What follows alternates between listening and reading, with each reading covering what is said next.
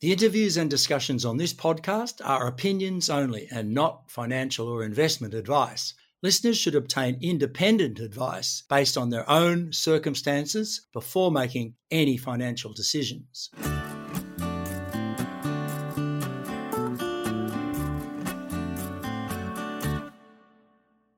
Hello, welcome to this Stockhead podcast. I'm your host, Peter Strachan. Today we're taking a closer look at Thomson Resources, TMZ the code, which has been quietly building a portfolio of both development and exploration properties in Australia over the last 12 months, with a focus on silver, tin, and gold. To bring us up to speed on recent developments, we're delighted to welcome the company's Executive Chairman, David Williams. David, thanks for making the time today. Many uh, stockheaders may not have heard of Thomson. It's sort of emerging from the mist as you as you as it is. Uh, so to set the scene, can you please uh, give us some background on the company's activities and its uh, management team? Thanks, Peter, and great to talk to you on this podcast. So, uh, hoping the listeners will be um, a lot more enlightened after it. Um, yeah, look, I, I came into uh, into Thomson in, in about the second half of 2019. Uh, Thomson was originally IPO'd in 2010, uh, focused on a number of tenements, and gradually worked through those without su- real success. Uh, and then got to 2016, 2017 when it had the opportunity to acquire the Bygoo Tin project. And that was the sort of the, the start of the, the new era of Thomson. Um, it progressed through it, um, got some really good results. You know, when you're getting shallow results, sort of one, two to two percent tin, that's a, that's a good outcome. But it got itself into a, into a position where it was really just treading water and uh, no money, no liquidity in the stock, and where was it going to go? And that's when I came in along with Richard Wilson to to join Owen Rothery, our technical director, uh, in uh, at the end of July 2019. And Owen had been with the company from from inception and a you know, very good exploration geologist uh, Richard Wilson, he and I had worked together on a number of boards, both in capacities as director and company secretary. So, a good tight team. The problem was at that point in time, I was caught up on other matters and I couldn't really devote a lot of attention to the company. And in, uh, in, in March 2020, when I became freer, I then set about transforming Thomson uh, along with Owen and Richard. And the first thing that we were focused on was getting some money into the company uh, to to get it back to its doing some activity, particularly on the Lachlan Fold Belt projects. And we succeeded in doing that in um, uh, in in June, July last year, when starting with a share price at one and a half cents and a market cap of about two million. Uh, and we got out there to go and do some drilling at Harry Smith, where we already have had previous results of including nine meters at nine grams per ton of gold. Um, but the problem was the rain gods were against us and we couldn't get on to the tenement. And we moved 70k north to our new Yalgogrin tenements. Um, and there was a hill there which was a bit dry. So we managed to get up there and punch in four RC holes, um, and and uh, you know came out with a couple of results like five meters at 10 grams per ton, and two meters at seven and a half grams per ton, which was pretty encouraging. Yeah, that's not shabby. It's uh, pretty good results. Now, despite its long history as a ASX listed company, David, the company is still fairly tightly held. What can you tell us about the major shareholders of Thomson? Yeah, well, at, the, at that time, the, the, the, top 20 effectively accounted for about 70% of the uh, shareholding. And so, consequently, coupled with the lack of activity, there really hadn't been any liquidity in the, in the stock uh, for quite some time. And through that sort of capital raising and the increase in activity and the increase in interest um, in the company, uh, we, we saw a bit of movement of the of the old guard or some of the old guard, uh, and and we saw a freeing up of the uh, of the share register. Now, since that time, um, it, that's the, the, share register has changed quite a bit. But a couple of our shareholders have been very close and supportive uh, of the company since those days. Um, Bacchus Resources, uh, who some people might know of them as a private company, principally operating uh, in Northern Territory, uh, chasing gold, but also um, Australian Mineral and Waterwell Drilling, AMWD, who's a drilling company, and uh, uh, you know they've stayed in there and they've supported us to to the extent that. Um, thanks to um, the, the, guys there, I, I have a multi-purpose rig essentially at my beck and call um, for the projects we have in New South Wales and and soon I'll have a, um, a diamond uh, rig and a more powerful RC rig at our beck and call, which uh, you know that's gold. If you'll pardon the pun um, for an explorationist at the moment.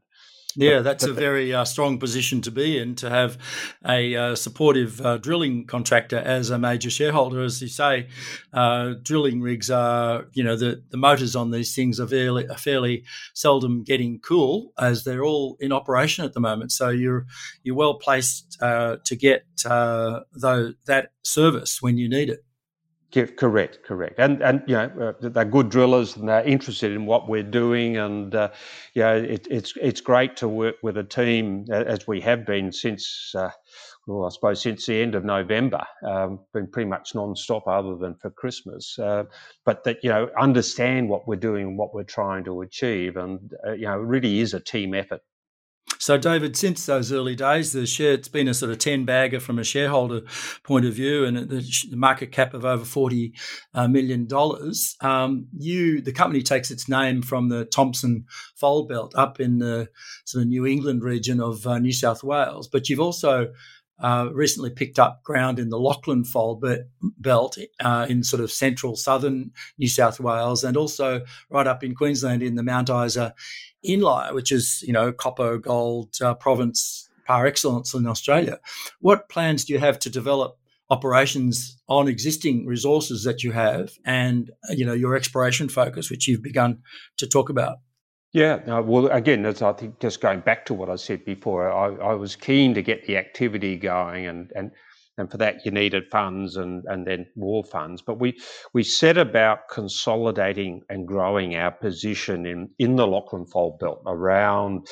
Uh, Harry Smith and Bygoo and around Yao Golgren so that we could pick up more prospects and, and just have that ability to continue to go and chase what we were seeing. And, and so, very much the focus has continued on um, in in in working those tenements, and you know where we are at the moment, we're we're progressing, or we've started resource definition drilling at the Bygoo Tin project, uh, and in fact, we're just moved on to doing the diamond drilling at the moment. Uh, and we're just about to get the results back on Harry Smith Gold project, and that may well, um, all going well, lead to us heading back there to do some resource definition drilling as well. So all, all very active, but of course, going back to that problem I had last year in July when the rain gods were against me, it, it set me to think about well, what are we going to do in the rest of the year when the, the crops are on and the rain's raining in, in central New South Wales? And so we we picked up a package of tenements from from Bacchus Resources, one of our major shareholders I mentioned before, um, up in the Chillagoe area. And, and Chillagoe, that area of Chillagoe is not dissimilar to uh, to the uh, to the area that we're in in the Lachlan Fold Belt, in that it's not where people focus on, and they're more sort of focused a little bit more to the northeast, where you've got King Vol and Red Dome and Mungana, and that sort of all gets the attention, but not the area to, more to the southwest, which know, we, we were able to do an auger program just to, towards the end of the dry last year, and we got some results out of that, and that sort of really set us up for a drilling program there and in the dry this year. Uh, and you know, we've come out with some pretty good looking soil anomalies for gold, but also some pretty interesting silver and copper up there. And you, you tend to find it comes into into different areas. But you know, again, I could see that that was going to take us on at a level of of being a junior explorationist, but I was in a hurry to be more. And so uh, one of our advisors said to me, "Well, we should you should get into silver, David." And this was sort of back in September last year, and I sort of said, "Well, why would we get into silver? That's you know, it's not very interesting." And he said, "Mark my words, you want to be into silver." And so that was when we commenced discussions with silver mines to acquire their Webb Silver project and their Conrad Silver project in the New England uh, Fold Belt. And uh, at the same time, we thought, well, there's a series of undeveloped projects there. Where else is there a series of undeveloped projects? Ah, that's around Cannington in Queensland. And so, at the same time as completing those negotiations with uh, silver mines, we also started grabbing some land uh, up and around uh, Cannington. Uh, and one of those particular pieces that we pegged, uh, the Brumby prospect, uh, has some really interesting historical copper. But again, then we got into it more, and, and again, I could see that, yeah, some really nice resources, high grade at, at Webbs and, you know, reasonable grade at Conrad from the silver perspective. And Conrad was very much a polymetallic, but that was still going to take us time and wasn't a big enough resource in themselves to go into development. And and then the uh, the resources God uh, shined on us, and uh, uh early in December, uh, White Rock terminated their deal with Koala uh, Metals on the Mount Carrington project, and the receivers of Morton Resources ended up starting a sales process on the Texas Silver Project in southern Queensland. And when we looked at those, it was where we were heading about how do we bring resources together. And so we embarked upon discussions with Mount Carrington and embarked on the sales process with the receivers of Texas. Um, with with both of those, Mount Carrington was well advanced down the development pathway, having an updated PFS that that um, that White Rock had done during August in 2020. Uh, and Texas had been operating in 2019. And so we knew that both of those could present us with an opportunity to accelerate that development pathway and that pathway to becoming a silver producer. Yeah, so it's been a it's been a good run because if you look back over the last 12, 15 months or so, uh, silver price recently was knocking on the door of thirty dollars an ounce, and uh, the tin price was uh, around thirty thousand dollars a ton. So both tin and silver have actually doubled from their recent low points, and both really uh, very much coming into the renewable energy space as well. I, I, think that's right, and you, you know, we, are always sort of a precious metal and a technology uh, metal company with, with gold and tin down in the in the uh, Lachlan Fold Belt, but then this is adding in silver, which is both a precious metal and a technology metal. And I think, yeah, the interesting thing is that with with a number of these deposits in the New England region, um, that not only have you got silver or you've got gold, and that's one of the very attractive things about Mount Carrington is its gold dominant resources, but they come along with a number of these other metals. And you know, Conrad comes with tin. Um, you know, they all come with the other base metals of nickel and, and copper.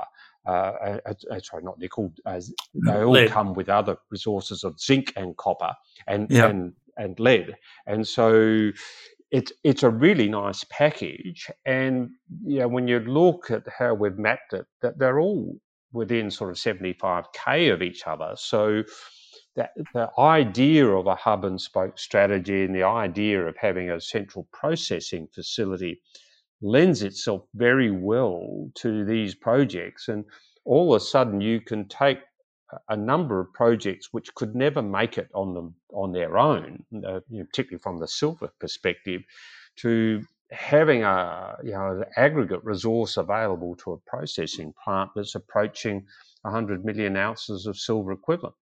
Yeah, so this is really the, your New England game, then, David, is it, or is that the Lachlan Fold Belt as well? No, no, this is the New England game. I yeah. think you know, the, if I if I look at New England, we we call it the Fold Belt hub and uh, spoke strategy because even though Texas is in the New England uh, fold belt, if you talk about it as a New England strategy, people just tend to think of New South Wales. So yeah, it's just across the border in, in Queensland. Correct, correct. But look, it's not to say we wouldn't at uh, and couldn't at a um, at a smaller scale do exactly the same down there in the Lachlan Fold Belt um, with with both the, the, the tin because there are a number of other tin prospects and old tin mining areas that are in that package.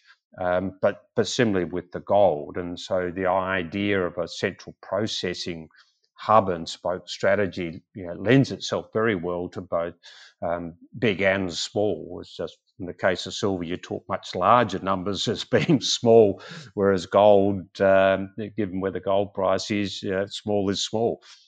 Yeah. And so, David, ha, has there been much metallurgy done on this mineralisation, or would you have to sort of refresh that to to look at ways of processing the different ore bodies? Uh, yeah, look, there, has been bits and pieces of metallurgy done, and and you, you, really hit the nail on the head there, Peter, because that's exactly what we're focused on and have been for the past um, uh, month or so, and, and, we've engaged core resources out of Brisbane, uh, you know, well known in this area, and have some very interesting technology themselves, but it, it's very much about getting our head around the metallurgy or these different ore types uh, and and how they might be able to work together. Uh, and and you know we're we're nearly we're nearly finished the first stage of a high level review of that. Clearly, we'll need to do some more work on some of the uh, some of the uh, projects because some projects have got more work uh, and, and, and, appropriate work than others, which might have minimal work or not work that's relevant. So, it, yeah, it's very much about yeah, the, the, the real value can be if, if we can work them all together and and unlock some of the um, the the value of minerals within the within the yeah. ore, but also to blend it and in the sense of them being able to you know reduce um, uh, some of the the more deleterious uh, elements to a level that that you know can become almost benign. Sure. And so, David, just as we're coming towards the end, can can you just run over again what your exploration plans are over the next, you know, three or four months, which will be the, the northern dry season? You've got plans to get in there with the drilling rigs that you have at your disposal. Yeah, uh, look, it, it will we'll, we'll finish off down in the Lachlan Fold Belt uh, middle or end of April. Uh, there's just that break for Easter in the middle, and, and that will then set us up well to to to take that further forward and, and hopefully with a with a couple of resources uh, in the process of being defined. From there, we'll move up into the New England area, and uh, uh, first up, we'll be chasing, doing some of that metallurgical drilling, yeah, getting in there to get some of the um, uh, some diamond holes in there that we can then use to to continue on those metallurgical studies.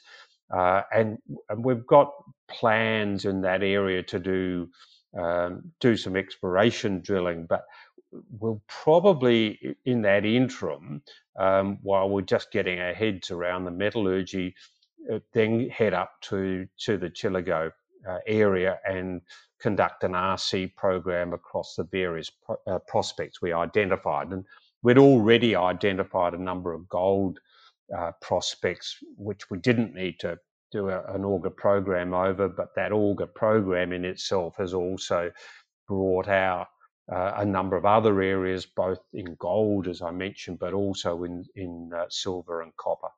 And so, David, you've got enough money in the tin at the moment to get on with all this uh, activity, you know, at least for the next six or 12 months at least. Uh, well, look, at, at that level, uh, uh, yes, but but um, with the completion of the Texas acquisition, which uh, will still be a couple of months away, um, yeah. we'll we'll need to get some more money in to, to cover that off, uh, and sure. that's largely why we've got an EGM scheduled for the 29th of March. But but it's also I want to make sure that we're not as happens to a lot of companies, and as happened with a number of companies with each of these projects that we've acquired, uh, of not having enough money because you just yeah. never know how the market's going to go. So, you know, our, our intention is to make sure that uh, and we're getting a lot of interest out of North America. Uh, but our intention is to make sure we're well funded, um, both in the drilling programs and the exploration programs that we've got planned to undertake, but also more importantly, the development programs. And, and, I, and I should add, you know, that's even without um, knowing that we've got the ability to just turn Texas on. Those heap leach pads at Texas, we can just turn them on, and albeit not a, a very efficient system, but we can actually move straight into uh, silver production um, and, uh, and and get some further cash flow that way. Yeah, well, that's great. Uh, and I think, uh, David, that we uh, we need to come back and revisit in September once you've got through all this program and uh, sorted out your assets. There, I think it's uh, you're in the right commodities with silver and and tin specifically. Gold's not so flash at the moment, of course, back at two thousand two hundred Aussies, uh, but still a good price for most people who are producing it at around about $1,000 an ounce. Um, but certainly thanks for coming in today. And uh, you've got a lot on your plate, and I'm going to be interested to see how those those uh, drill bits go through the next uh, two or three months.